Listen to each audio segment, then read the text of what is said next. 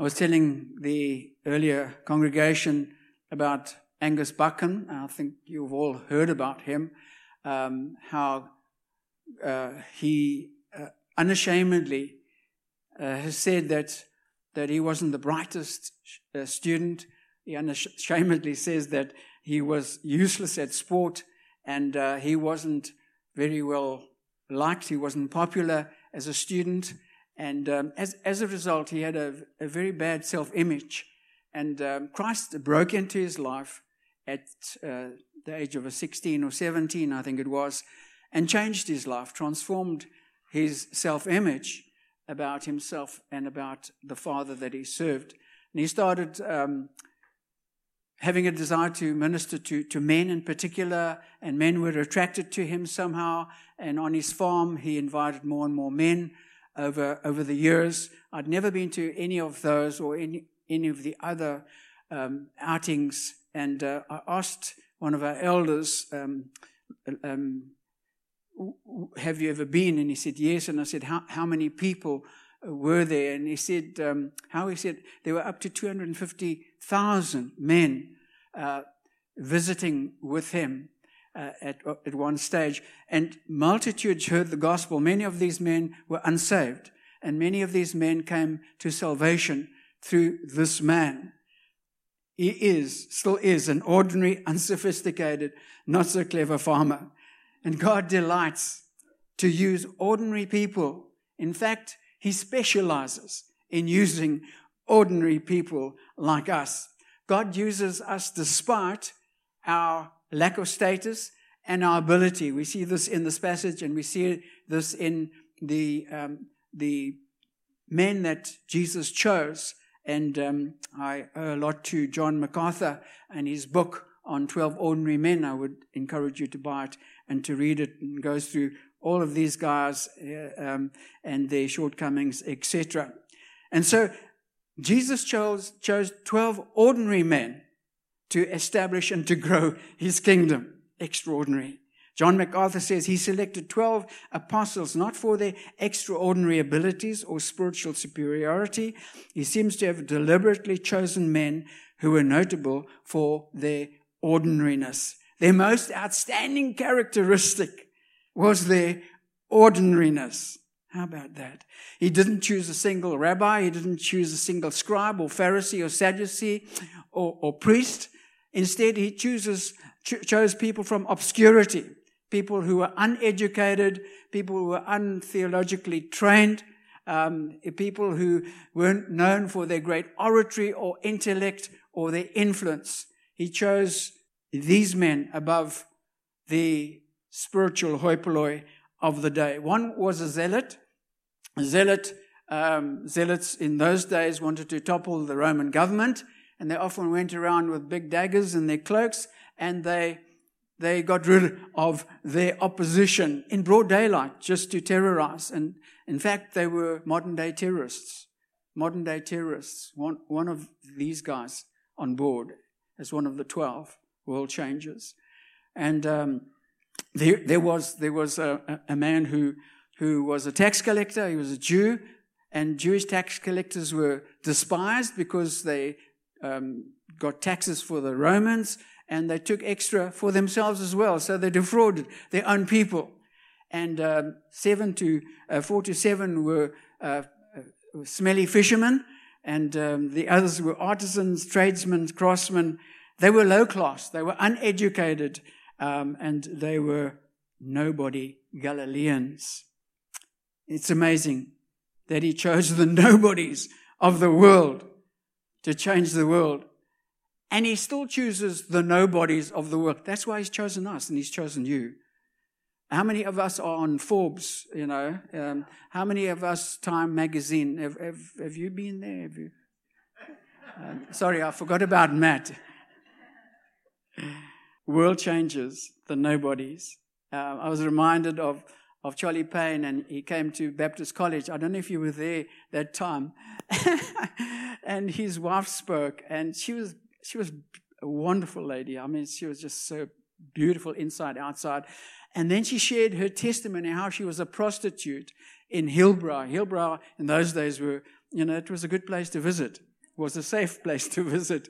And uh, she was, I think she was a high class, highbrow um, prostitute. And, and God changed her life. Jesus came and transformed this lowly prostitute.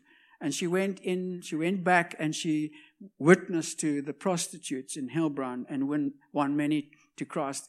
Eventually married Charlie Payne, who was full-time youth for Christ, and they both served the Lord f- full-time. Chose the lowly things. And as you examine history, you will see that God has always chosen to work through people to reveal his glory and to extend his kingdom. He has chosen people individually and uh, he has chosen nations. He's, he's, he's chosen a particular nation, and you know that nation, the Hebrew people.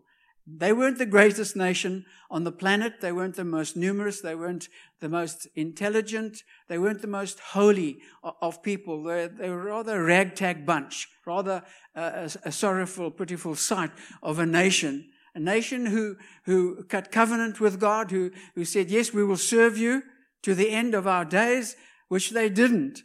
And um, time and again, they, they went away from their God. Time and again, they disappointed their God. And time and again, he had to chastise them and bring them back to, to, to repentance. And then he chose to send his Messiah in the fullness of time to this people. And Jesus came.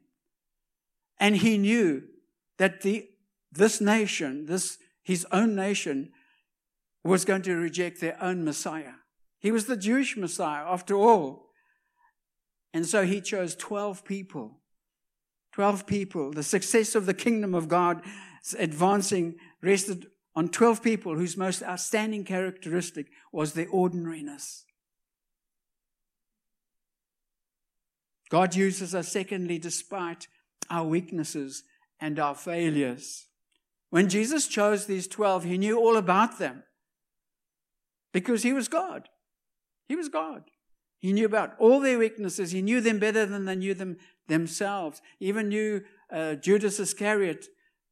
And, and he knew that he would reject Christ and be- betray him. And yet, nevertheless, he chose him. I found this most interesting and encouraging that, that God chose people who were not super superstars. They were not super holy Joes. They were not a cut above the rest. I know that this is so encouraging for every Christian because we know that we've got frailties and we know that we've got weaknesses and um, that, that He chooses us. When I, when I see the church at large and see the remorse that happens now and again and think, God, how can you work through people like us? And He, he does. He does. Many Christians feel rather inadequate to serve God at all because of past failures, because of present uh, battles that they're going through. And so they, they don't serve Him. And so they don't do great things for Him. God has called them to do amazing things, but they, they hold themselves back from doing the things that God has, has called them to do. And many people, um, uh, over the years that I've known, uh, haven't even been baptized. For years and years and years, that they, they, they remain unbaptized. And I said to him, why not? I don't feel adequate. You'll never be adequate. Our adequacy he is in God. It's in Christ. He has made us righteous. We have His righteousness, His imputed righteousness. We don't have to wait indefinitely to be baptized. that's you. Be baptized straight away. On the day of Pentecost, they were baptized straight away. They recognized that they had been changed. They'd been transformed in Christ. They'd been renewed in, in Christ. You see, it's, it's, got, it's, it's a life from the, the pit of hell that we have to be perfect or near perfect to serve God. Nobody would serve God. There would be no pastor or elder or deacon or missionary or evangelist if we had to be perfect. We're striving to perfection. We're striving to be more like Christ. It's no excuse not to, but it's no excuse to, to, to hold ourselves back and say, oh, woe is me. You know, God could, could, could never use me. Okay, so let's look at this bunch of world changers. The first thing that we recognize is that they were quite thick at times. Remember, they weren't the Einsteins of the world. Jesus said some these things in Matthew 15, 16. Are you still so dull? Matthew 16, and verse 9, uh, 15, 16, 16 and verse 9. Do you still not understand? Luke 24, 25. How foolish you are. How slow of heart to believe. John MacArthur says they were at various times thick, dull, stupid, and blind. Uh, that's what he said. And uh, all these terms, or their equivalents, are used to describe them in the New Testament, according to John MacArthur. A second problem was their lack of humility. You remember how they fought and squabbled and they pushed themselves forward and they wanted to be first and, and, and they pushed others under. They had fights and arguments and Jesus had to roundly condemn them and speak to them and he led them by example. Remember, he washed their feet and he did other things um, to show them that he was the humble, suffering servant as a, a leader, servant leader to them. And thirdly, they had a lack of faith. They didn't uh, have a, only a lack of understanding and humility, but they lacked faith. Four times in the Gospel of Matthew alone, Jesus said, Oh, you of little faith. Oh, you of little faith. Chapter 6, verse 38, verse 26, 14, 33, 16, and verse 8. And write at the end of his life and after his resurrection, even. Um, Mark writes in chapter 16 and verse 14, he, he rebuked their unbelief and their hardness of heart. How many times have I not had unbelief that has kept me from fulfilling the potential that I have in Jesus Christ? And his church at large, and churches corporately, sometimes unbelief. No, God couldn't do that in our lives. No, no. We could never do that. We could never take on that project. We could, could never advance for the kingdom of God. Lack of faith. We need to kill it in the name of Jesus Christ. And fourthly, they lack courage and commitment. When Jesus had a, this wonderful following, they were, they were so excited. They were so on, on the ball for God. They, you know, they were reveling in it. But then they started to diminish. You know, Jesus started uh, telling them, no, no, no, I, I'm not your earthly king. I'm not coming to, to, to give peace and prosperity. I'm not coming to overthrow the Roman government. I'm not your earthly king. I'm your spiritual heavenly king, the king of glory. And they, they left, they left him uh, one, one at a time. And then when the soldiers came to arrest Jesus, what did they do? The disciples disbanded. They just deserted Jesus. And Peter even denied that he knew Jesus at all. How sad. Then, five, they lacked love and compassion. On one occasion, they asked Jesus to call down fire to consume this group of people who'd rejected the message uh, of salvation. Call down fire. Yeah, just wipe them out, Lord. Just, yeah, summer. Wipe, wipe them out. That was, that was amazing. What wonderful material this is for ushering in the, the kingdom of grace and love and mercy. What wonderful pillars of the church these guys would be. You've made a mistake, Jesus. Come on. Can't you see it? You know, you've chosen incorrectly. Jesus never made a mistake, did he? Never made a mistake. History has proven that when you read the, the, the New Testament and, and, the, and the epistles, you see how these people impacted others and the church and how, how they developed and how they grew. Then he never made a mistake. And we're the recipients of what they did thousands of years ago. We're here because of them. So he never made a mistake. He never made a mistake in choosing you.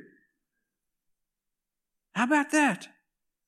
You know, I, I fought, I fought going into ministries. No, God, not me. No, I could think of a lot of other people who, who were better qualified. And, and God had a, a, a real tussle with me until at one time here to, to really yank me uh, into Baptist college. Jesus never makes a mistake. 2 Corinthians 12 9. His strength is made perfect in weakness. These men grew in faith and became powerful instruments in establishing the kingdom of God. Non Christians looked at them and said, You know, hey, these are unlearned men and they're turning the world upside down. How can that be? It's impossible. And that's the power of God to change lives, is it not? That's the power of God. Has He changed our lives? Has He changed our lives to that extent that we've become powerful instruments for the kingdom of God, individually and corporately? We need to ask that question. And we need to grapple with that. And we need to say, God, we want to be those people. We want to be those people. We're desperate to be those people the power of God to change lives. These nobodies, these former weak vessels, astonished the world.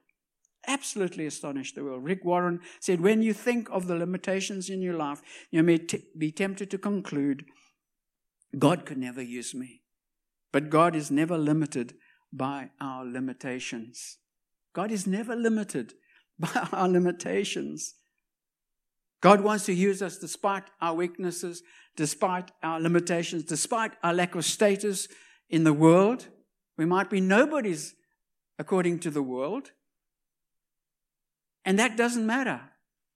We can't be intimidated by what they say about us, by what they say about the church. They've written the church off by and large because we've made a lot of faux pas as Christians down the years. But we are the children of the Most High God. We're ambassadors for Jesus Christ. We've been put here for a reason, and it's, it has significance. Do not be intimidated by those who say you have no significance. I was bu- uh, busy working in, in the garden uh, on my off day on a Monday, and um, all hot and sweaty. Phone call from somebody in our church, Barbara Boyce. My sister's had this terrible accident. She wasn't wearing a seatbelt, and she drove into this lamp and uh, she's got massive brain damage, and her head is swollen. She looks ghastly. They've written her off. They're not giving her much hope. Can you go and pray for her? We were living in Durban North, rushed off to the south, um, Wentworth Hospital, had specialists, um, brain specialists, and I knocked on the door, and the nurse came out, and I said who I was and why I was there, and she said, um, and I, I saw four or five uh, top neurosurgeons there. And um, I said, I'll wait, I'll wait. Uh, um, the protocol is that they, they never, they never uh, allow you to come in and pray while, while they're busy. So she said, No, I'll go and tell them. No, no, don't, don't. Anyway, she closed the door and, and I waited. And she came back straight away and she said, uh, They say you can come in and, and, and pray for her. So I said, No, I told you, I'll, I'll wait. Oh, no, no, they, they want you to come. So I thought, wow, you know, are they thinking that this is the last rite? Um, I tell you, I was intimidated because here were four or five top neurosurgeons, and this, here's little old me. And God just had to rebuke me, chastise me, and say, You're not little old you. You're the Son of the Most High God. You're my chosen instrument for this moment. And just a courage, a new courage just came welling up with me. And I thought, yeah, blow them. You know, I represent the king. You know, he, he's, he's the great physician. These guys don't even know much compared to, to this. All this was happening while I was, I was walking towards this bed. and um, they said, yeah, what's your mission? Uh, tell them again. And then I found myself praying with, with confidence um, Lord, heal. They said, look, there's no hope for her. If you know, she would be a vegetable if she does recover. And something in me said, no, you're not going to accept that. And I, there was just such a, a righteous indignation that, that, these guys had just written them off, written her off. She wasn't a Christian. So I prayed a prayer of salvation over her for their ears as well. Wonderful. You can get the gospel in. Oh God, thank you that you're the Lord of the universe. Jesus, you're alive. You're our Savior. You do all things well. There's nothing impossible for you. Um, you change lives. And then we prayed for her. She walked out of the hospital a couple of weeks later. And um, I would love to have gone back and said to them, How about God and His power? Not my prayer, it's His power. It's his, it's his purpose. Now, God doesn't heal everybody, but God just stirred my heart at that time. Don't be intimidated by those who've got more than us. We often are intimidated by the world and it holds us back from serving God. God's got great purposes for us individually and for this church. Really. I'm, I'm, I'm not going back to Somerset West because I don't believe that, that that's going to happen. I firmly believe, I said it to the elders and I said it to Matt. God's got amazing things for you. Amazing things. But if we don't believe that, we'll, we'll never, we will never go into those things. And if we, if we don't accept that God wants to use us and live in mediocrity, we can stay there and not do great exploits for our God. Our mission is to impact the city, is it not? With the gospel and the glory of God. Impossible for us as human beings on the human level, but not impossible for God. If He's called us to do it, He's going to equip us to do it. And so these um, 12 disciples were, were threatened by and intimidated by the, the religious rulers, rulers of the day and uh, threatened to, uh, to be killed and threatened to be put in jail. They were beaten and um, they, they refused to be threatened. In Acts chapter 4, verse 19, it says, Judge for yourselves whether it's right. They said, Stop talking in this name, in the name of Jesus. Uh, they said, Judge for yourselves whether it's right in God's sight to obey you rather than God. For we cannot but speak about what we have seen and about what we have heard. And at one time they were beaten and they went away. Oh, woe is us. Whoa, I know. No, they didn't. They rejoiced in God. Yeah, thank you, God. We've been counted worthy to suffer for you. And then what did they do? They said, God, just move in signs and wonders and miracles. Come, come in power. They didn't back off. They were spurred on instead of being intimidated. I talked about the Indian laborer who led a professor to Christ. He was hitchhiking professor, Indian professor. Um, he was illiterate, this man, as a laborer. And over the months, he shared more and more of the gospel. He had to go back and, and, and ask his wife to read it. And his pastor eventually led this man to Christ. I think he lived in Chatsworth. And um, this man, this, this um, lecturer, had a wonderful testimony at the end of the day because this man wasn't intimidated. There have been times when I've been in contact with CEOs of company and, and there's this, whoo, intimidation. And I've had to kill the intimidation and say, this man needs Christ as much as anybody else. So, what can we learn then from the disciples? And uh, how can we be inspired to, to do the same? So, they were changed and they were mightily used by God because, first of all, they had been with Jesus. And, and people recognized that. They actually, it's written, it's recorded. They saw, they were amazed at what they were doing, and they recognized that they had been with Jesus. Jesus ministered to them, equipped them, established them, and in due time, something happened. Something changed. Something broke. They didn't have degrees, and neither do we, to do great exploits for God. I've known of many people who are untrained theologically, have done greater things than pastors and missionaries because they went out by faith and they trusted God for the impossible. How about us? How about us? We're with Jesus all the time, right? He's changed our lives, has He not? Amen. Changed our lives enough to be radical for Him. And He's with us all the day long. He's with us in His Word. We can read it every day. Saturate yourself in the gospel, saturate yourselves in the epistles. And then we become mighty warriors like they were. They were then filled with the Spirit on the day of Pentecost. From running away, whammo, changed. Preaching to these thousands 3,000 came to know Christ and he was saying to them, You crucified Jesus. You crucified them. They said, What must we do to be saved? What a transformation. Somebody has written uh, that uh, 12 men uh, who are filled with the Spirit are more powerful and potent a force than a thousand people who aren't. Just 12 people. Are there 12 people like that here? Yes, there are. There are. There are more than 12 people who are filled with the Spirit. And if you're not, let's pray for you. And, and, and let's ask God to come with, with power to, to change lives.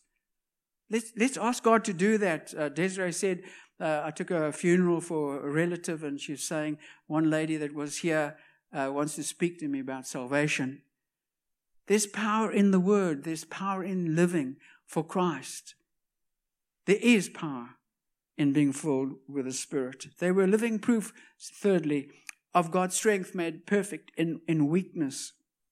And uh, in 2 Corinthians 2.16, Paul says, when I'm weak, then I'm strong. Remember, Paul became one of the apostles. When I'm weak, then I'm strong. He said on, on other occasions, I didn't come to you uh, with self confidence or uh, cockiness, or, or um, my speech was lacking, um, but I came in the power of the Spirit. Made strong in our weakness. When, we, when we're feeling weak, God often uses us. That's when, when God uses us. Four, they inspired others. They inspired others to build the church, to grow the church, to reach out to, to a lost world. And they did. You look at the epistles, how they, how he, he, he recommends, he commends them for, for reaching the world with, with the gospel. They were under tremendous persecution, but they didn't hold back. Despite persecution, they, they reached out because the apostles inspired them. Five, they were passionate about glorifying Jesus and about extending the kingdom of God passionate about it. Nothing could stop them. Not even in the fear of death. And we need to be as passionate about it as well. And how often are we sharing this Jesus with others? Are we're holding back? We're intimidated. Are we, are we inviting people to church? Are we inviting people to like alphas? Um, hopefully, you will have an alpha next year, and hopefully, you'll have a hundred um, of the people that you've invited, how many did you invite this time? Are we passionate about Jesus? Are we passionate about Jesus? I said opposite Anne's neighbor and said, Come, come. Full of arguments, and wow, there's a tough cookie. Eh? But a lovely person. And hopefully the, the gospel was deposited in our heart. Well done, Anne and Peter, for getting alongside them. Six and last, they were prepared to die for Christ. They were prepared to be martyred, and, and majority of them were martyred for, for Christ. Quite a thing. They were sold out for Jesus. They were totally sold out. God used ordinary men to do extraordinary things. And my prayer for this church is that God would use you, ordinary people, to do extraordinary things. Don't doubt yourself. Look to God. He's the source, He's the author of everything that is good and, and equips you. He will equip you to do great exploits. In the last two churches, I said, I'm coming back, and you would have grown like this and this. You would extend like this and this. And I say that over you as well. I prophesy, prophesy over you that God is going to save many lives through your witness, ordinary people like you. And um, I dare to believe that there will be signs and wonders as well. Dare to believe God is going to raise up many leaders, lay leaders, who are going to be let loose far and wide. They're going to go and and others will say, Wow, thank you so much for sending me this couple and maybe they didn't amount to too much here. But God just did something as they were released. Be prepared to release